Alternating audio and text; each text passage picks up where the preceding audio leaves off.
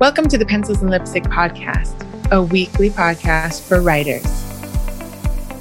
Grab a cup of coffee, perhaps some paper and pen, and enjoy an interview with an author, a chat with a writing tool creator, perhaps a conversation with an editor or other publishing expert, as well as Kat's thoughts on writing and her own creative journey. You'll laugh, you'll cry, well, hopefully not actually cry, but you will probably learn something and I hope you'll be inspired to write. Because, as I always say, you have a story, you should write it down. This is Pencils and Lipstick. Hello, everybody. Today is January 8th, 2022. We are on episode 113 of the Pencils and Lipstick podcast. First of all, Happy New Year, everybody. I cannot believe we are already in 2022. And as this podcast goes out on the 10th, we will be heading into halfway through January already. I'm excited to bring to you a new guest. Her name is Denise Baden, and we actually met on Twitter. And I'm really excited to talk to her because she writes with a passion, like integrating her passion of green and climate change into her stories. And she actually created a fiction book, and it's going to be a series. The first one is out called Habitat Man, in which she has found that balance of adding to the fiction story what she is passionate about without being really preachy. you know, it's hard to find that balance, I think. And because it's hard to find that balance, I think that sometimes we avoid what really lights a fire in us altogether. We avoid, you know, controversy in our books. I know that as writers, we we'd like to say that we don't avoid controversy, but the truth is the way that the world is today, there are quite a few ideas and themes that you would completely avoid even putting into an evil character in your book because you just don't want to have the trouble of it, right? Or you would make it really cliche, let's say, to make sure people know that you don't believe this, but your character believes this. You know, I was listening to an author talk the other day about the certain types of books that never would have been able to be written in today's climate. And I think that's it's something to think about you know i'm i'm not sure that it's always a move forward when we're keeping people from writing things. I personally really cringe at the storyline of lolita. I dislike the whole premise of it but i wouldn't ever want it to not be written. So it's it's hard to say what should and shouldn't be written and looking back on history is always a funny thing. But that's kind of a hard topic to talk about, especially just me here waxing poetically myself in my office. Perhaps I can find someone to come on the show and talk about it. But what I want to talk to you about before we get into the interview is kind of along the lines of what I talked about a few weeks ago on who are you writing for? Are you allowing the passions that you have to come through in your work? I think it's okay to allow those passions to come up, to integrate, you know, to be sprinkled in to the setting or into your characters. I think it's okay to have things pop up throughout several stories and especially things that are really important to you that you sort of want to highlight in the world but don't want to write essays about or don't want to be preachy about um, you can do that in your fiction you know whether it's climate change or green solutions, whether it's human trafficking, would probably be one of my things that I am pretty passionate about. Whether it's, I don't know, whatever you have within you, whether it's something that you grew up with or something that you see now, not to be afraid to put it into your writing. And I say this especially for the passions that aren't super popular there you know it's it's interesting how society works and how we have popular controversial things or i don't know if controversial is really the right word but popular passions and then not so popular passions. You know it brings to mind i don't know what it's called on netflix. I was completely against watching it because it's about bill gates. I think there's some documentary something. I just I honestly, these days, I can't stand the glorification propaganda of anybody. But contrary to what I thought it would be about, it was actually the first episode was very interesting on how he spent quite a bit of money trying to figure out toilets. so I have to give him credit for that. I watched it about a month and a half after coming back from Nepal. And having experience with these pit toilets. And actually, they have pit toilets in France as well, and quite a bit of Europe. But the farther out you are from cities, what we would call civilization, a lot of times the pit goes nowhere. It's not connected to plumbing. And so it, it literally is a pit and it it does stink and it does make you want to vomit a lot of times. and it, it's it's not great. And so I do recommend actually watching that and seeing how I can't remember what the name of it. I'm pretty sure it's on Netflix. Bill Gates that up. The, it is a difficult situation in the world that people don't have access to plumbing and there's human waste that's bringing diseases to people. And I have to give kudos where kudos is due. Like that's a that's a passion, right? I think he does want to help people. It was a bit of a glorification documentary, which they all are. But anyway, that's for another day. But you know, bringing a passion, it, toilets are not a super popular passion. Solutions to wastewater is not a is not a super popular thing that people want to talk about. Diarrhea is actually what kills a lot of people. I think it might still be number one. Um, it was number one for a long time. And it's with diseases that are completely treatable. It might be a bit weird sometimes to integrate things that you're passionate about or that you've learned or that you've you're seeing in the world into your work of fiction. I know sometimes writers avoid the real world by tucking into writing our fiction. I mean, I'm I'm there with you on that one. But I just want to encourage you to not be afraid to bring things up, to not be afraid to add in the conversation have your characters ask a question that you're burning to ask the world, or have a, a character give a solution, even if it's a silly one, even if it's just a start, even if it's just to get the reader talking. I think what we have to remind ourselves with, and I think that Denise is going to remind us in this interview, is it's really about getting people to think. It's not necessarily about getting people to do. But when people think, a lot of times they do, right? So you're overly preachy in your writing if your end game is to actually sort of reach out from the work and push that person into doing something. And usually, when with writing, you do that through guilt or shame, right? If that's your end goal, I think that you're probably going to end up getting preachy. But if you tweak that and make it your end goal to just get the person to think, you know, you could use as an example Ray Bradbury and a lot of writers in the 60s who are very afraid of nuclear war and they always would write these things. You know, some sometimes their writing was a bit in your face and a bit apocalyptic, but it did get you to think that if a nuclear bomb went off, it really would just be the end you know, like what would happen. Ray Bradbury actually has a really nice short story about that. But it's beautifully written and it does just make you think like, oh gosh, what would it look like wandering around? Because he he talks about how the shadows get pasted to the wall.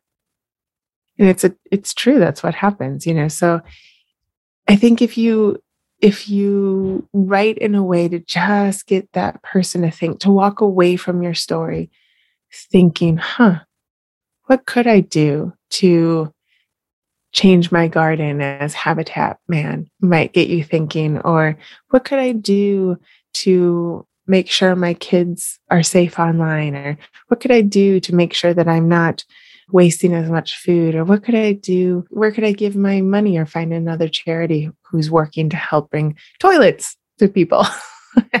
I don't know. There's lots and lots of passions. I don't think that you should be ashamed of the passion that you have. I think that just like your story, the passion you have is what you should be working on. And so, a way to integrate those into our fiction is, you know, at least something to think about, to ponder, and to consider this year of 2022.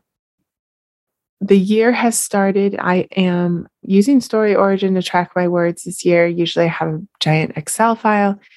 The Story Origin word count page is fairly simple, but you know, sometimes simple is very nice.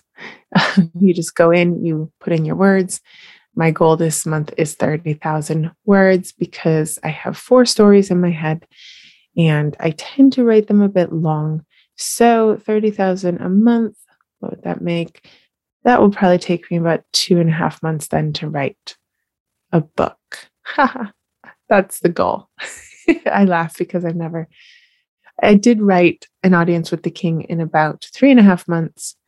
That's the fastest I've ever written a book. So here's the 2022. Before I get into the interview with Denise Baden, let me tell you that her website is D A B A D E N dot com. She's going to talk about her Green Stories writing competitions. She's going to talk about her story, Habitat Man, um, and how she did the research and got into it. I will have the links to find Denise on Twitter, which is where I found her.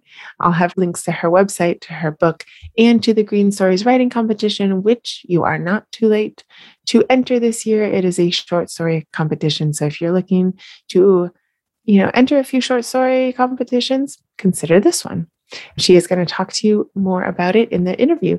But before we get into the interview, please remember to subscribe to the podcast wherever you are listening to it. If you would be so kind as to give a review, that would be amazing. It always, always helps other people find the podcast. We have some amazing guests coming up in 2022. I'm very excited about it. I hope that you will subscribe, tell your friends all about the podcast, and keep listening every week, every Monday when a new podcast episode drops. You can follow the podcast on Instagram at pencils and all spelled out A A N D D lipstick. And you can definitely be a patron of the podcast, which helps to keep the podcast going. It helps pay for the production and the editing that just go over to patreon.com forward slash pencils underscore lipstick. You can do so for as little as $1, $3 a month or euro or Canadian, whatever type of currency that you have. It really helps the podcast keep going. I'm very excited to keep it going for you. I'm learning a lot from other people. I love listening to other people's journeys on writing and their tricks and tips and goals and their books. I absolutely adore doing the podcast. It's really, really fun. And I am going to start doing sponsorships of the podcast as well. I've had a couple of people ask me if they could start sponsoring on the podcast. I am trying to get that together, figuring out the logistics of it. I am one person in this business, and sometimes I don't really know what the next step is, but I'm slowly figuring that out. So, if you would like to sponsor, get your book out there or your course out there, uh, you can contact me the information. You can always get my email below in the show notes. And now over on pencilsandlipstick.com, you can find the transcripts. I am slowly getting the episodes released into transcripts so that if you prefer reading or you want to pull a quote or anything like that, you can do that. You can find that over at pencilsandlipstick.com. I am trying to go back as well and put them back into the show notes. So I'm a little bit behind on that. It probably won't be, you know, immediate every single week, but I am trying. so the more patrons I get, the more, you know, I could actually pay a human, another human to do it. so if you would like to sponsor the show and see those transcripts come out faster and faster and faster, become a patron of the show or advertise your book or your course. Um, it has to have to do with writing, most definitely, we're not going the Spotify route and having CVS advertise on here. That's not what we're doing. And before we get into the interview, one last little thing. The Creative Writing Sprints membership has opened up. I have split it off from the community because some people just want the sprints. We have eight sprints a week. Sometimes we have surprise weekend sprints, as we had today. The cost is $25 a month with a seven day free trial. Obviously, you can cancel whenever you want, whenever you're finished with the book or whatever. We would love to see you there. All the information is in the show notes.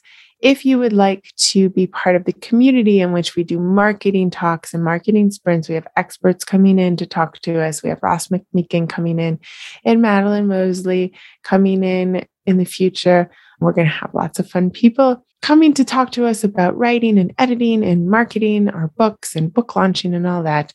We have brainstorming sessions, we have book launching, brainstorm chat every week as well. Oh my gosh, we're doing so many things. So, the creative writing community is kind of for the writers who are ready to really dig into the parallel life, as my friend Angie calls it, that every indie author has to have the parallel life of marketing and newsletters and advertising and websites and all that stuff.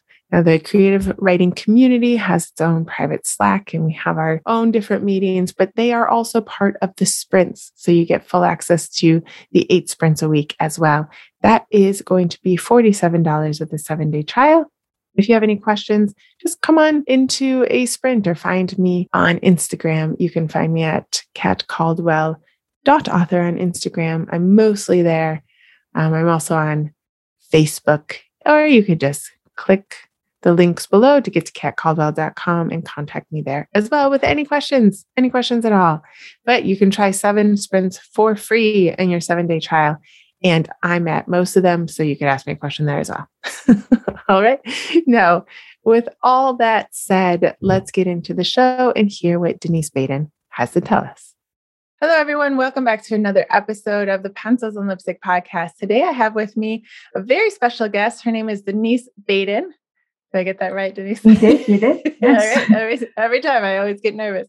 Um, she is joining us all the way over from England, correct? Yes, that's right. All right. So, how are you doing today? I'm very well, thank you. Yes, and you? Good, good. It's snowing here. It's crazy. Oh, rainy Everything's wet. Oh gosh. So 20 years ago, I I moved to Northern Ireland. My husband and I were talking about it the other day. So I know about rain. I know about uh-huh. the in it. yes, you guys do. Uh, so I really wanted to have you on. Um, we kind of talked on Twitter. I love social media, how it connects us these days. But before we kind of get, I get talking and asking you questions. Will you tell us just a little bit about yourself, about where you're from, and and who you are? Okay, yes. So my name is Denise Baden, and um, I guess my background, I come from an academic background originally. So I teach in the area of sustainable business, sustainable practices, and so on. And a lot of it gets caught up with the whole climate change and drive to net zero.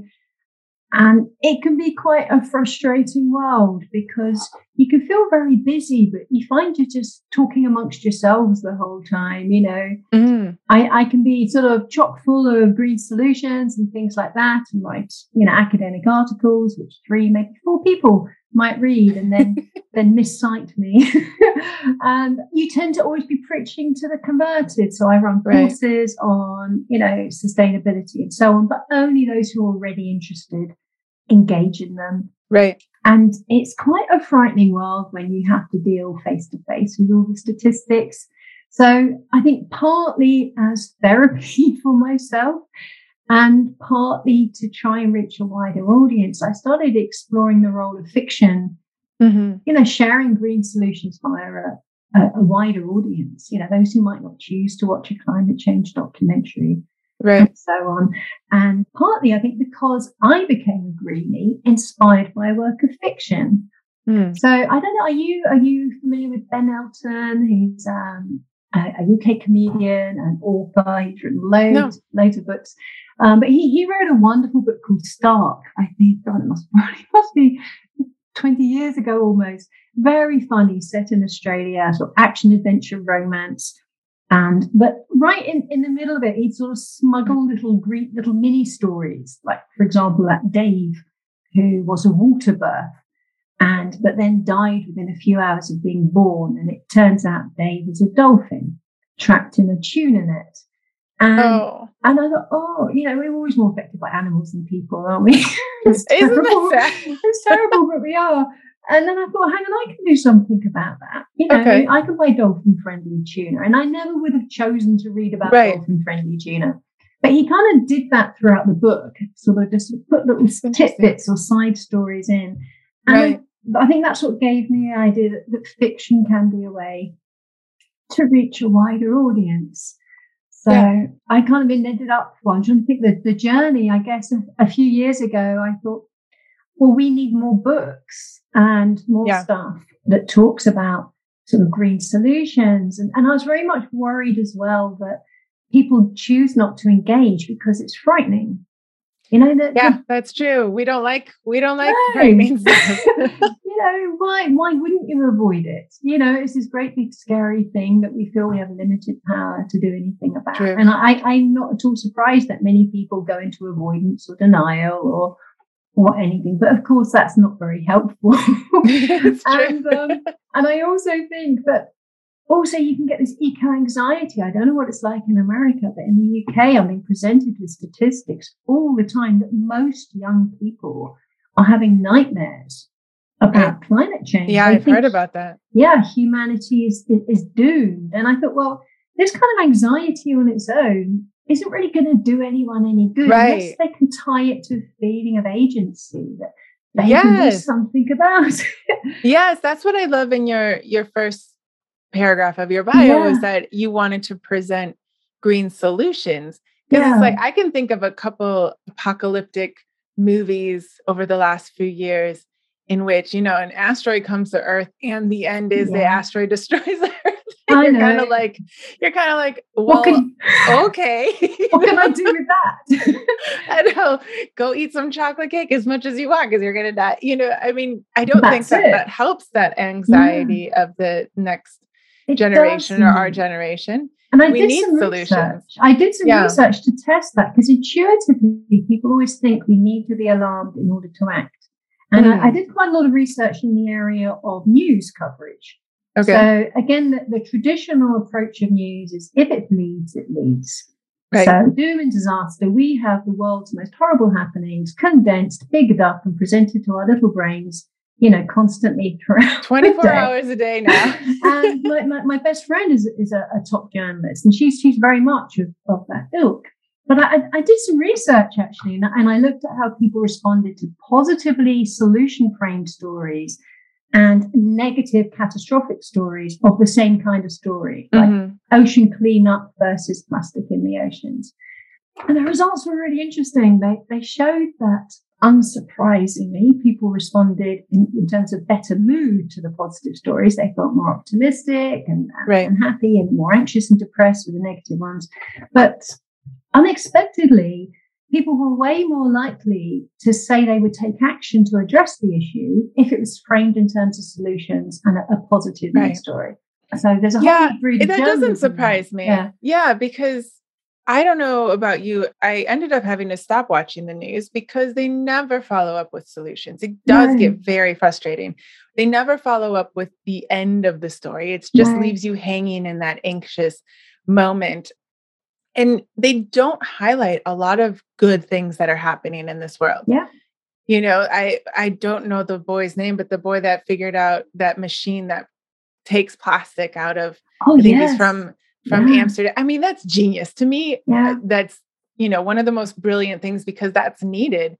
I don't yeah. know if you've ever gone to third world countries. I just went to Nepal in November and people don't have the energy to do maybe even what they should when it's not organized in a way to help you know and so it's just like a downfall of, yes. one thing after the other and there are solutions to this but but we don't but we need them. to talk about them yeah we need to hear and people them. think you know well if you give people hope it will lead to complacency but my research showed the opposite and i replicated right. it with my uh, business ethics students. I showed them positive role models of ethical businesses and negative role models of ethics scandals. And again, the more positive ones were much more likely to inspire ethical behavior. And I did it right. in terms of how readers respond to short stories. So, you know, mm. there were mm. short stories, green themed, some were catastrophic, some were solution focused. And again, he found that some people were inspired to act by the more catastrophic ones, but more people were put off. Whereas mm. everyone was inspired to act, especially when they saw someone they could relate to taking action that they could also do. And this is really problematic because when I fed my results back to news editors, none of them believed me. They just thought positive news was fluffy propaganda. And when you look in terms of, you know, most climate fiction, it's almost all dystopian. And when you look at all the books and films that have anything to do with the environment or anything set in the future, it's terrible. Yeah. You know, so we're doing it all wrong. And, and this is what really frightens me. It's like we need to take people from a position of, you know, high awareness equals eco anxiety, low awareness equals avoidance. We need to take them basically from a position where awareness is tied to solutions. So we have calm, effective action you know, bypass all alarming statistics, just go straight to what we can do about it. Yeah. What can you do about it? Because yeah. I know I don't remember what affected me, but I know the dolphin friendly tuna as well. Yeah. I, about around 2000 or so. I can do that. You know, yeah. I can I can do that. Like cutting the the little plastic things that go around yeah. the soda cans or whatever. I can do that. The straws, I can, you know, all these little things. And then once you implement that into your life, you feel like, well, I can do another yeah. thing too. I can go find a little bit more. And I love once, I think too, for most people, once you know something. So I went to Nepal and we were dealing with ethical uh-huh. tourism uh-huh. and ethical companies, you know, and talking about that. Once you know things, it's hard not to know them anymore. Yeah. It's hard to really look away. And it wasn't put on us as any sort of shame or guilt, but you do start deciding and thinking differently about the things that you buy, yeah. about the stores that you go to. And if you can, to start implementing different ways exactly. of doing things, right? Because because you can't unknow it. But it seems like, like you said, most people are doing this dystopian. Uh-huh. they want to go go over the solutions and just yeah. go, okay, the world is over. We're either living in space or we're living, you know, on this yeah. terrible desert or something. So I, I, guess, I mean, exactly. And, and this is a long winded sort of background to the reason I set up the Green mm-hmm. Stories writing yes. competitions. And I, I, set up a series of free writing competitions. I paired with the creative writing lot at the University okay. of Southampton. And um, we started off with a short story competition and we got hundreds of entries actually. Wow. And it kind of only really worked because a lot of people ag- agreed that this is exactly what was needed. So we had okay. no marketing budget, people just spread the word. We had no money for paid judges, but people volunteered to judge from all over. And, did you do it mostly within your students, your classes? No, like no, how it, it was everyone. So you know, our you know the, the winners came from you know America, Australia, across the UK, and we put the top. How did you get the word out to people? Well, what kind of I mean, anyone who's in the world of climate change communication okay. could see the reasoning and was beginning to worry right. about the same things I was. Right. So they just it just was networking and. Wow. Okay. Um, wow. So, you know, we, we got onto email lists with hundreds and thousands of people and then they spread it. And um, so, like I said, it only worked because because people thought it was a good idea. Yeah. And, and we brought out a book of short stories called Resurrection Trust, which is the 20 best sort of stories from that, all in, in very different ways encompass green solutions. Right. So, um, so the the the outline of the competition was that it had to have a solution within the story. It yeah. so we the, the, criteria were one, it has to be engaging, or no one's going okay. to read. Yeah. And two, it, it, has to reflect green solutions in, in, in a number of ways. Either it just shows just simply a positive role model. So, and currently, I think in fiction and movies and so on, anyone who's green or ethical or vegan is portrayed as, you know, horribly irritating. Yes, like you know, annoying or nice, weird. Yeah, just having them a nice person is a start. Or you could actually sort of present a vision of what a sustainable society might look like if done well. And you know, you can have anything as the as the plot. It could be a crime drama, it could be a romance, you know, but the backdrop could be some of the sustainable solutions. And, and I on the website, I kind of present a lot of transformative solutions that really might be needed to, to make a difference. So, for example, right. moving away from an ownership culture of buy, use, dispose to an access based culture. Like, for example, you know, almost everything we own, we're not using. What if mm-hmm. we had a library of things in every area or a shared shed? So apparently the average drill is used eight minutes a year on average.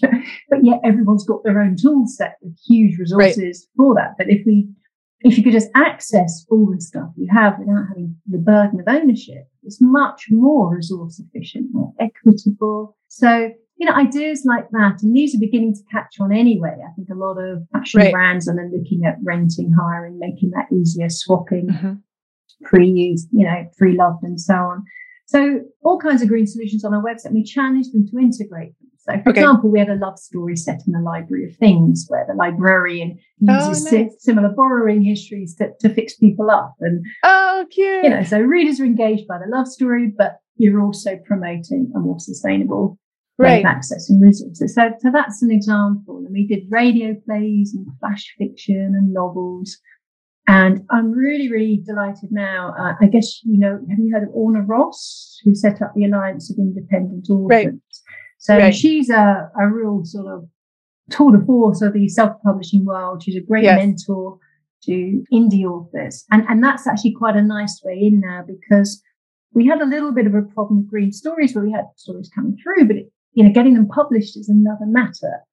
So mm-hmm. she's sponsoring the competitions now with a thousand pound for the winners, five hundred. Oh wow! Up, mentoring towards self publication and so on. So that's running the. We're calling it the Orna Ross Green Stories Novel Prize. We're doing that every December. So we're just getting the sort of the last entries have come in now. oh wow! For, for that one, and we've got short story competition coming up in February. So, you know, we've been running these competitions, and the aim is to try and create a sort of cultural body of work that showcases yeah. solutions. So, have you found it to be people who were all already interested in this? Have you found people who hadn't really thought of it and maybe were sparked maybe by the challenge of it, but now are kind of in in this yeah. area now? Like it, it has helped also writers learn about green climate solutions as well? Yeah, we've had both. Uh, so we've had sort of writers and aspiring writers who think, okay, this this is something, you know, there's a nice competition, and I can take a story I've already got and maybe sort of smuggle in some some green mm-hmm. ideas. and you've had some who are sort of greenies, desperate okay. to get a message out, but now need to learn how to write. Yeah. So as a free competition, I have to admit we've had loads of really bad entries. So we, we have had our share uh, yep. of poor entries. And this is something that we've addressed this time round, where we sort of um, ask them to read an, an extract that, that demonstrates what we're looking for. We also, I would say, despite over and over and over saying we want stories to be solution focused, pretty well all of them just raised awareness. Okay. Um, so I don't know how many entries we've had about you know, our hero or heroine chucking in their job to go out to fight, you know, evil rainforest, you know, loggers. yeah. And it's like your reader cannot do this. And yet none of them actually highlighted anything we can do right. to affect rainforest destruction. And, and it's almost entirely useless because who yeah. doesn't know destroying rainforests is a bad thing? You know, exactly. My kids know. My yeah, kids know. Everyone knows know. that. But if you have a story that really promotes veganism, or if you have a crime drama and you have a body, why not bury it in a nice willow coffin rather than a hardwood coffin? Oh, you know, yes. There's all kinds of ways where you can kind of promote behaviors that will affect deforestation or, you know, have someone campaigning against it or writing to their MP or only buying shops who have a deforestation policy or avoiding palm oil. These kinds of things if you can get them in your book, and that's a whole other subject I'll move on to, if you can get them in without being horribly preachy, can actually show readers what they can do to make a difference. Yeah. Simply writing about rainforests being destroyed won't do it, I'm afraid. right. It'll raise our awareness for a few more days and probably our anxiety. But like you said, there isn't a solution there. Not like your example of I can yeah. go out and, and check the can on my tuna. Yeah. You know, exactly. and and make sure and that probably a couple hundred thousand people doing that will cause the companies to say, oh, okay, yeah. we're going to change some things. Because I mean, we could go pick it and do whatever, but it's really the shifting of money, isn't it? Well, that will... Emails, I mean, yeah, avoiding things, you know, the power of your, your spending can make a difference, but okay. it doesn't take many emails to the right person to make a difference. And, and I okay. know this because I campaigned at our university for some environmental changes. And I don't know, we were like 20,000 staff or whatever. One email made no difference, but I only got six other colleagues to write. Oh, and oh, wow. then the vice chancellor came back saying, Oh, it looks like there's a real groundswell of opinion. We will do this. Interesting. Seven emails out of how many thousands of people was enough to give the impression of an upswell of opinion. And so, you know, a well placed email to the right person, like I emailed our local cooperative supermarket because they have a food waste policy. But yeah, mm-hmm. you know, you can buy one four pint of milk for about, you know, one pound seventy, and two of them for two pound twenty. And it's like, well, who can drink all that before it goes off? It goes off really quickly. It's a high carbon footprint product. You know, a lot of they're encouraging waste through their pricing. So I emailed them and straight away, straight away I got someone on the phone. I mean, to be honest, it might be because I threatened to use them as a case study of greenwash. but straight away they were saying, Oh, you've got a really good point. We've passed that on to our marketing department. Right. Yeah. it doesn't I mean, it take is, many emails to make a difference. Yeah, exactly. That's that's an interesting and it, it's interesting the ideas that you have that you could put into your books because yeah. I think sometimes we think we have to go for the biggest solution, but incorporating in these little things, it making it more expensive. It doesn't make any sense to somebody who doesn't have a lot of money to buy maybe what they're going to actually use if yeah. it's cheaper just in case yeah. to buy the the bigger one. You know, that's always sort of been a problem. It, that would be fairly easy to get into a book. Just getting the reader thinking about that mm-hmm. and what they can do maybe yeah. locally or or realizing it. Maybe they don't even realize it, or maybe realizing the food waste that they contribute. You know, it's I think a lot of our job, even as fiction writers, the most engaging story is something that gets the reader thinking. Yeah. You know, long after they've read the book. So, I mean, I, I guess what, one of the reasons then that I became an, an author myself because I, I've written, you know, a lot. Writing is a big part of my job as an academic. Right. With the whole, all the green stories competitions and, and all the entries, I didn't really find a, a book that really captured that right mix okay. of giving readers agency and knowledge about what they could do themselves. There were some wonderful books, but not many met the criteria. So in desperation, I, I wrote my own book because they say if you can't find the book you want, yep. You oh, got to write it. Write it yourself. and um, I was just beginning to think that way when I, I, got an email through our local transition group, or a sort of local green group. And they said, we have a local ecologist and he's given up his job in IT and he's devoting his life to helping making people's back gardens wildlife friendly. Okay. And I thought, well, my garden's a mess and I don't like yeah, gardening. I need him over here. and it turns out wildlife friendly means it's okay to leave your garden a mess and not mow your lawn. I like um, this. I like this. there's a lot to recommend it. And so I invited him around and oh, he gave me so many great ideas, you know, which plants were great for pollinators and bumblebees and so on.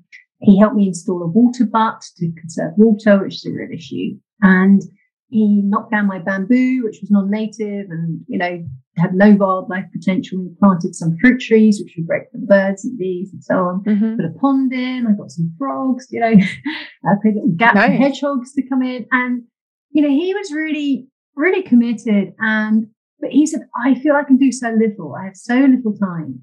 I wish I could reach every garden. And I thought, hello, here's an idea. Perhaps I can use fiction as a way of spreading some of his ideas and, and broadening them beyond a little bit just that garden. Right. And at first I thought it might make a lovely TV series, but one of the things I learned through the Green Stories competitions when we had great TV scripts is, you know, no one's going to take on an author who's not already big in TV. It's, um, it's too expensive. And right. um, in the end, a lot of the production companies who were sort of supporting me in principle said, Denise, focus on books because we're much more likely to take a book and adapt it. Once it's been successful and you know take on a, a, new script. So i wrote it as a story and did you start out with it being a short story or did you have the idea of novel? I thought it might be nice as a series of short stories okay. where like kind of every you know a lot of ones you could read different garden in each story and I can, you know, have a little fun. And each garden can have its own thing. Like in one, you can dig up sort of an archaeological dig and discover coins. And another, he does a habitat for bats and frogs for the local wizard. And another one, he chances upon the polyamorist. And I thought in each one, I can have a little hook that keeps yeah. the reader engaged, you know, right. whether it be when she's going to pounce on him to what the magic going to happen. um, in one, he digs up a body, which obviously is buried later in a willow coffin, and he falls in love. So there's a love story. And I realized that I'd basically written five novels worth of things. So I sent it off to a developmental editor who was very encouraging and said, You're going to have to cut at least half of this. Focus on, focus on the love story. You can't have a body unless you do that properly. So a lot of it got hived off. So I have sequels backed up waiting to be written. Right. and it, that that was my lockdown project, and it just kept me so happy because you feel so helpless dealing yeah. with climate change and so helpless in the face of COVID. But when you're right. sat there tapping at your keyboard, cackling what you can make your characters do and the predicaments you can put them in, you're in control. You know, right. it's a lovely feeling of control. And I sort of at last I had the opportunity to kind of spread and sprinkle in all the green solutions that I have in my head and don't have the opportunity to share in a way right. I'd like. And and then I had to I can see that going even farther than that because just the idea of planting things that are local. I mean, uh-huh. I'm in Virginia. There's bamboo all over the place. Clearly, yeah. it's not local. so, you know, I'm already thinking, okay, I was going to plant some bamboo. You already got me thinking maybe I shouldn't be doing that. So I think yeah, that already just once it's yeah, yeah, yes, it does. It does. It grows really quickly. But I love that idea of using this man who, with his knowledge yeah. and sprinkling things in there and all these fun things that happen and making it so accessible, so easy to take yeah. a step forward. And that was one of the things I had to do is once I'd written it, I then had to go in and actually take out most of the green information because my, my readers, if they wanted to read a, a green book, they'd have bought a green book. This is mm. marketed as a rom-com, you know, Habitat Man, right. there's a rom-com. So I had to then take a lot of them back out. oh, and then I had to think, okay, show, don't tell, show, don't tell. And so, for example, rather than you know tell the reader about how brilliant a pond is in terms of biodiversity, I show it vicariously through the eyes of two young children who are absolutely lost in you know finding their pond dragon, you know, yeah, as in a newt, and sprinkling in some some backstory to, to, to keep you know and some love interest and so on to keep the readers hooked. So I had to then once I'd done it is go back and do it better Mm, I think that's a really good point you're making, though. That's how you make it, that's how you add your passion to your fiction without yeah. being preachy. So yeah. at first, you might be a bit preachy because uh-huh. you just need to get everything out, right? And then yeah. it's going around and being a little more strategic. Because I think we always want to get 100% of the readers on board too. Like that's, yeah. I don't know about you, but it's like, oh, but I want you all to understand this, you know? but it would be better to get 80% Googling, you know, what yeah. does that mean? And how does that go? Then people throwing the book down because it's just getting too much. Especially if somebody's a little bit like, hmm, I don't know if this thing is true or whatever their yeah. circumstances are, they might not bother reading forward, right? But you might reach other people. Yeah, and that's been the hardest thing to do because obviously I, I kind of want to share these solutions, but first yeah. and foremost, it has to be entertaining. And right. um, I'm quite pleased when I got the first Amazon reviews in. And the funny thing is, I thought I, oh, I'll get lots of Amazon reviews because lots of people I know will read it and they'll put lovely reviews up. None of my family read it. no, this is this is writers' biggest ilk. It's like our family and friends are like, "That's wonderful," and then they don't read it. I know, and there's me worrying. Oh, I can't be. I've be careful with the sex scenes. My boys will read it. Oh, none of them have read it, and then they don't read it. like, well, I'm going to put something in there to see if they will read it. I know. I was listening to your podcast on who are you writing for and the things that might get in the way of writing what you want to write. And it's the fear of what people will think. And right. none of them read it. And so in the end, it was quite nice though, because when I did get reviews, they weren't necessarily yeah. people who, who knew me and right. yes, nice. it does feel good. Then. And you know, a lot of them did comment on the fact that it was lightly done. It wasn't heavy-handed, oh, no. and um, so all my sacrifices, which were hard to make in terms of taking stuff out. Uh, I, yeah. I, do feel that they were worthwhile. And I've done quite a few workshops now with writers because I realized I'm not the only one who has a passion for a cause right. and wants to use fiction as a way to share that. So uh, some people might have a passion about racism or mm-hmm. you know family or sexuality or, or climate change, like like me. But a lot of people have a passion for a cause, and a lot of people, as a result, can do some really you know motivated, passionate writing that can also be quite clunky. Right. So I've, I've done a few workshops because I can bring to it my research actually on mm-hmm. how a lot of my research is based on psychology and okay. engagement and motivators of behavior. So I can draw on some of the research, yep. Uh, but also my own personal experience now of, True. you know, judging the green stories, writing competitions, writing myself. Yeah. To sort of give some tips to, to help people on that journey. Yeah, I think you learn a lot when you're judging or editing another piece yeah. of work. Like you called for all these stories, and like you said, a lot of them came in not what you wanted, not following yeah. criteria, or the writing wasn't very good. And that's when you realize, okay, what not to do. Yeah. you know, let's, let's then focus on how to do what we do want to do. And it, fiction, did you find fiction writing to be more difficult than academic writing, or did you fall into it pretty easily? Well, at first I thought, well, I read constantly and I know I can write. It will be easy. you know, it's a good thought to have, though. Otherwise, we'd never start, right? and um, oh yeah, it wasn't easy. So some is just poured out of me, and I, you know, I had no trouble with writer's block. I, I wrote and wrote and wrote, but then I'd read it, and I think, aha, right, this this needs polishing, and then mm. I, I did find that I know now about the artistic temperament. So I've generally been quite even keeled, but I developed an artistic temperament. I'd be euphoric where I'd written something I was so pleased with myself about. I thought I've solved this problem of backstory in a witty and innovative way. Hurrah! I'm the best thing since J.K. Rowling. And then I'd be thrown into the dumps by some clunky piece of rubbish that I just couldn't find my way around. So yeah, I was quite quite impossible. My my poor partner he was the one who had to break it to me, you know, when first drafts were definitely shitty first drafts. Mm. And, yeah. You know.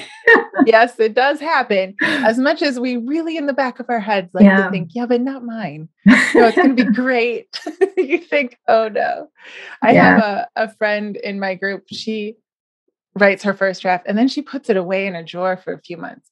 Yeah. And I think I'm starting to think that that's a very good idea. uh, I've had to learn patience. It's, it's true. Patience is hard. Yeah.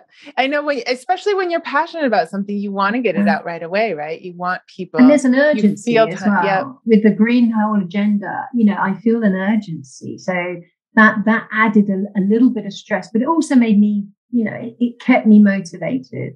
True. But I, I found as well, feedback from other people was so essential and mm-hmm. I'm so grateful to all the people who, who took the time to read the early drafts, to those who like were encouraging and gave me hope, and those who took a chance and were honest and made me realize that I needed mm-hmm. to do better. And right. I realize it's a lot easier to accept someone's critique once you've thought of a way around it. And it's like, so we mm-hmm. will point out a problem, but how do I solve that issue? Yeah. Once you've worked it out, yeah, of course they were right. Why didn't I see yeah, it? Yeah, I know. We can't we can't avoid that first little, oh, that really hurt. and that, yeah, that's why I, I, suggest to people never write back in an email ever, ever. Just give no. yourself some time because yeah. you'll think about it and be like, no, they're almost always right. They are almost always correct that something doesn't work. and it's kind of them to to right. take the chance of being honest as yes. well. You know, I, I do really appreciate that eventually. yes, eventually is a good word to say. so, so when did Habitat Man come out? It came out during the pandemic? No, well, it, it can't, well, it's kind of still going on, isn't it? It came out in September, so okay. just a few months ago. And um, now I'm trying to, uh, the audiobook should be out in a few days. So, Wonderful. Oh, the audiobook was, was such fun. I, I, I, did a book launch and I got people, I hate reading my own work. you know, I can talk off the cuff, but I'm so monotone when I read stuff out. So I got other people to read out their That's a good idea. Tracks. Yeah. And it came alive. And I thought, I have to do an audiobook. So hearing it is a whole different experience. Mm. And I, I realized next time I write a book, I will get someone to narrate it and mm-hmm. use that as an editing process because you then hear where there's repetition or you hear, you know, he really brought emotion to it. And, you know, right. It, and I'm so excited about, about that coming out. So that should. So how was that experience getting the audiobook? What where did um, you end well, up going I, I just went on the Audible platform simply okay. because it's probably the the, the best known. Mm-hmm. And um, I was amazed at how many people straight up, you know, auditioned for it, and it's quite hard finding the the right person. But and it's a strangely intimate relationship when there's someone because my protagonist is male, mm-hmm. and um, having someone read out your hero and then bring their interpretation to it. Yeah, it, it was it was a strange and, and wonderful experience. I, I really enjoyed Good. it, and he was very patient with my perfectionism and uh, right. Right. Because you hear it in your head, but he doesn't necessarily hear it the same way. And so there's lots of toing and froing. But so it's a, it's a very like you you don't just hand over your book, you really work with the person. And, yeah. And okay. Yeah. So, that takes a lot of time then. It did a, a lot of listening to it. So, so you've read and listened to your book multiple times. Yeah, I'm gonna know word for word now. Hey, but if you're not really, really tired of it, it's a good book. See? so, like, if I'm not gonna throw it away at this point, it actually is very good. Uh, now I'm trying to work on a, a prequel. Okay. So I kind of want to go so back in time to, to play out a little bit of the backstory. And then I want to go forward. So I've got my, my characters have demanded more time. So I, yes. I definitely have found that I probably, oh my God, I think I've got five sort of big story arcs in my head. That's um, it's just managing that with with a day job as well. Uh, it's yeah. time management. I was listening to that podcast earlier. That's definitely an issue. It's just just right. time for it all. But so much- you're going to go back to sort of short story arcs that you had already decided, or are you going to move on to? to well, I had books? to cut. Like I said, I probably had to cut right. a good half of it to streamline it into a, a, book that wasn't epically long. So a lot of those storylines are going to be played out. you're going to bring them back. And Wonderful. Yeah, and I, I did think a, a prequel would be nice, sort of a, a retro piece set mm-hmm. in, in the late 80s will, will be fun as well. Yeah. So I'm really Ooh, looking yeah. forward to, to, to writing those. Yes. Oh, that sounds very exciting. I think the best is when you really desire to get the words out. Yeah. You, they're almost you almost don't have enough time. Yeah. Maybe you'll I don't know how you'll find time with a with a day job. You're like, I'm doing other important things, guys. Just somebody else teach my classes. But you you're continuing with the the short story competition. That's yeah. been going on since 2018. How did it go during the pandemic? Were there a lot more competition? Were people well, more engaged in writing? It's sort of more entries. Every year we've run a different different kinds of competitions. Okay. So um, we haven't done a short story competition every year. So this will be our second short story competition. Okay. So we've done one of them in 2018. We did a flash fiction one in 2019. So uh, this we're going back to short stories. We've got one aimed at under 18s to get them to okay. sort of get, get the youngsters involved, and one aimed at adults. Oh, so, wonderful. Yes, I think it has to be 5,000 words or less. So that's one. And is it open to the world or is it just open local? to the world? Uh, okay. Any anyone can enter. It just has to be written in English and meet the okay. criteria. And okay. then we've got the novel prize, which we're going to run it in December every year. So people have well. one year. They have about yeah. eleven months to get that figured yeah. out. So it definitely needs to be a finished novel before they. Um, well, the way we're doing with that is we ask for three chapters and a summary okay. to begin with. So I say you can get away with it being in draft form or, you know, semi-complete, at least complete in draft form, because if we like it, by the time we've got back to you, it takes a while to work our way through, you know, right. hopefully the, the, the writing will have progressed it a bit. And we can also mentor them and give them some feedback mm. and so on. So, but the aim is then to help them actually get it to a point of a publishable book. Okay. And we offer half price manuscript appraisals as, as part of the package as well. Okay. So, So you're not looking for actually already published. You're really looking no. for manuscripts. If they are self-published and they've sold less than 100, just on a very minor level, and are willing right. to do a second edition, okay, and it fits the criteria, mm-hmm. that's okay. But properly publish out their book, you know, that's that's beyond change. No, so it's not a book award. It's more a prize for ongoing writing. Yeah, I, I like that because otherwise, yeah, having a full book to hand in and make sure it's exactly what it should be. Yeah. that would be that would be hard. So that that's interesting. People will have about they have about about 11, 11 yeah, months yeah. to sort of get that in. And normally I'd say in the course of the year, if they keep an eye on the, the Green Stories webpage. And that's greenstories.org? Yeah, .org. Okay. Um, we often have workshops coming up. So okay. So I'm just trying to check. Is it Green Stories? Yes, .org.uk. dot .org.uk. So greenstories.org.uk. So at some point, I'm usually running some kind of writing workshop. So over the last year, they've pretty well all been online, but I right.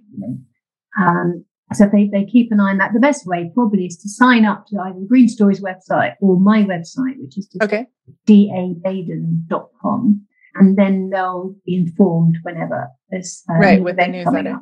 Yeah. Perfect. Perfect. And your book is called Habitat Man, the That's right. Yeah. and if they probably sign up for your newsletter, they'll get information when the next on when the prequel, how that's going, when that's yep. coming out. And when the audio well. books out and, and so on. Yeah. Absolutely. Oh yes, the, the audio. I love audio. I don't drive as much as I used to, but I still love audio. and then I will put the links for your social media. As I said, I, I met Denise on Twitter I'm not super active on there, but you can you can find her links in the show notes below. You can also find her at I think it's D A Baden on it's, Twitter. Are you? It's D A Baden author. Author. Yeah. Yeah. We always have to have. That's interesting that you must you must have somebody else out there with D A Baden. I know. It's it's remarkable, isn't it? I thought it's not that well known a name, but um, yeah. and, then, and yet here we are. But well, thank you so much, Denise, for coming on. I really love this idea of integrating your passion into your writing. I, Thanks I think it's me. really lovely. It's so such a delight sort of listening to podcasts to to find myself a guest. So, so thanks for inviting me. Yes, thank you.